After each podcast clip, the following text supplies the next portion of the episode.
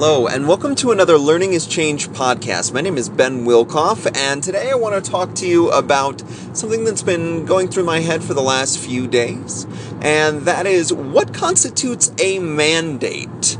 And uh, what I mean when I say that is, uh, you know, there are a number of different things that uh, I'm really trying to, to push for online communities of practice, uh, portfolios for reflective practice and learning, um, for teachers and leaders, these kinds of things. And I think one of the things that I am running into is a, a lack of a mandate, let's say, for um, sort of universal support, let's say, for those things, right? So, um, you know, I can do things in smaller pockets and have success, and I enjoy uh, those kinds of things, but in thinking about them as a uh, more systematic solution or um, really thinking about them as as something that everyone should be engaged in, or uh, to their to the capacity that they can.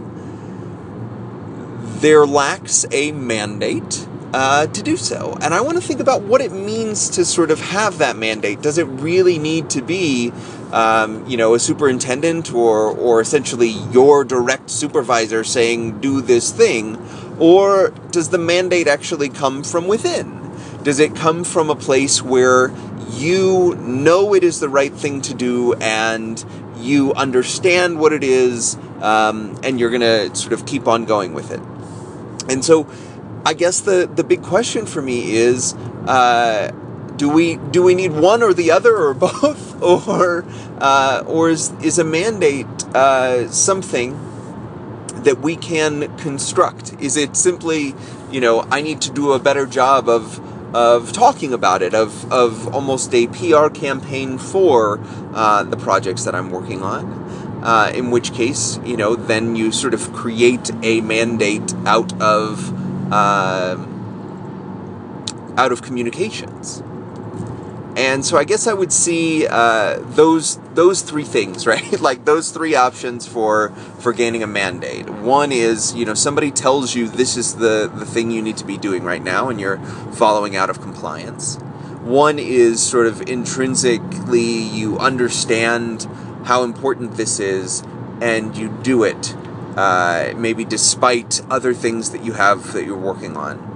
And then the third would be a um, uh, a communications mandate where you have been so inundated and uh, so overwhelmed with the idea that it starts to, you know, sort of grow and it becomes something that uh, that you know people want to hop on, and uh, I do wonder about whether or not I need uh, need a mandate to create some of these types of learning, um, to lay out these systems. Because in a, in a large school district, you know, you can uh, affect uh, a good amount of influence through the collaborations that you have personally and that your, you know, any team that you might be on, that your team has. But in a in a large district or in a large state, you know, um, affecting change that, that really does feel like it it comes um, that it is something bigger than yourself. Affecting that kind of change is not easy, and uh, and you know you don't have that direct influence, and so you have to rely on a an external mandate of some kind. And so I don't have the answer to this, right? Like I don't have the the way in which we get a mandate for the things that we are working on, other than to ask for one. Obviously, uh, you can always ask for people to say, "Is this important?" Yes. You can always persuade people through communications. You can always appeal to people's emotions and and let it come from uh, a place within. But um, I guess I would leave the question out there to anybody who cares to listen how is it that you reach a mandate for your work? For the things that you are working on that, that you believe are going to be powerful and impactful for others, how is it that you reach a mandate? Which of those three strategies, or are there others, do you try for? And do you um, you know, really look at as as the way in which your work scales.